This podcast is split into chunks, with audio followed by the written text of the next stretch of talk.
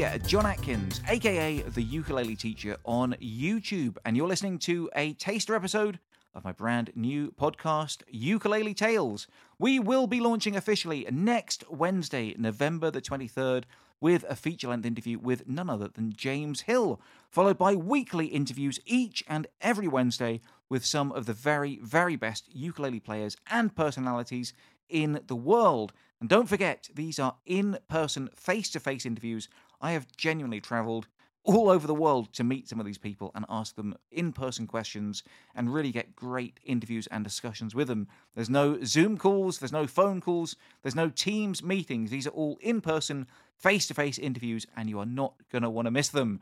Starting next Wednesday, November 23rd, with James Hill. So, this is our last taster episode for the time being.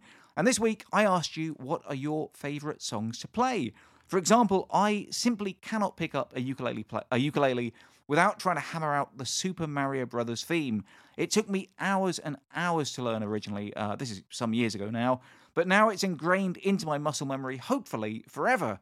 Um, but I also love to strum something simple like House of Gold by 21 Pilots from time to time, just because it's a pleasant song that I'm a big fan of and it's not too challenging, so I can kind of zone out and just strum without really thinking about it too much. Um, currently, though, my favourite song to play is Istanbul by They Might Be Giants, or at least their version of it. Um, it's just a two chord song, F minor and C or C7, but I have so, so, so much fun playing it. Honestly, it can last for up to 30 minutes at a time sometimes. I'll add long, meandering solos at the beginning. Uh, maybe I'll switch to accordion or guitar halfway through, add in little flourishes between verses. Um, like the Dallas theme tune for some reason. I think I saw They Might Be Giants doing that live once, and I've always tried to uh, do something fun with it when I'm playing it myself.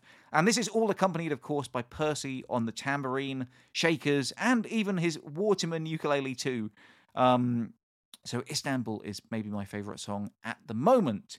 Anyway, like I said, I asked my patrons about their favourite songs to play, and here are some of their top answers. Shannon said, Dream a Little Dream of Me. In fact, a few people said that as well. She said she loves this song so much she was motivated to learn it, even though the chords are fairly complex. It's the hardest song she's learned so far, but it's always fun to sing. Yeah, I love those jazzy chords and that beautiful, beautiful melody. It really is a great song. Uh, well done, Shannon. I love that. Victor Albuquerque, who I actually met face to face as well when he was in Bath recently, um, said City of Stars. That brings back memories of when he was in California. Victor is a, a fellow traveler. I know he's been to a lot of places. And City of Stars brings back memories of California. And it's such a chill song, makes him feel good and feel nostalgic. Um, I don't think I've even seen the film that that's from, but I am very familiar with the song itself from uh, from when I did a tutorial of it a few years back.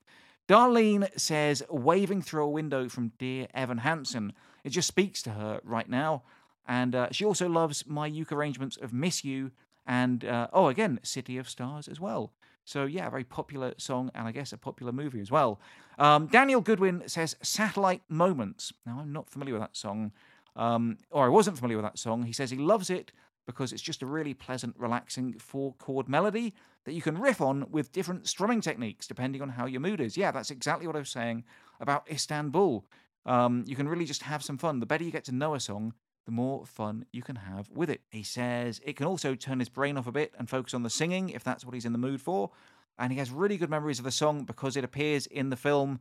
Ah, uh, yes, that's right. A street cat named Bob. I remember watching that with my wife last Christmas. We really, really enjoyed that film, actually.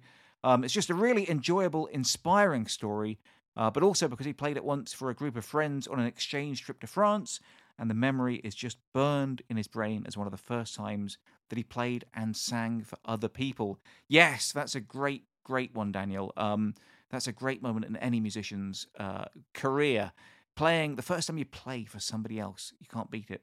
Uh, that's a memory that'll last with you a lifetime. Thanks for that, Daniel. Enoch says, What a wonderful world. He loves the jazzy chord progression and he loves to sing it as well. It's been one of his favourite songs since he was just a kid. James says, Someone to Lava, another very popular one. Um, it's a crowd favourite on the ukulele and one of the few that he has memorised. Yes, it's an easy. I think C, G, A minor, and F are the only or the main chords in that one. Another easy one to learn, but uh, a really fun one to share with other people. Shannon says hard to pick an absolute favourite, but if she was forced to pick one, it would be "Tonight You Belong to Me." uh, in the style of Steve Martin from The Jerk. And hopefully one day she'll manage to find someone to accompany her with a trumpet. Yes, that would be lovely. Um, and Kate says she loves playing Harvest Moon by Neil Young. Yeah, another brilliant song. I was really happy to do a tutorial on that one relatively recently, actually. Um, but yeah, Neil Young, of course, a classic genius artist, and Harvest Moon, absolutely beautiful, beautiful song. Uh, thank you to all my patrons for their responses. You guys can join in these conversations in future episodes of Ukulele Tales just by signing up to my Patreon page, patreon.com slash uketeacher. I'll be looking to share more of your ukulele tales with me, um, and as well as getting the chance to have your contributions read out in the podcast, you'll also be helping to fund it, and you'll get access to loads of bonus content, behind the scenes gossip, and additional material.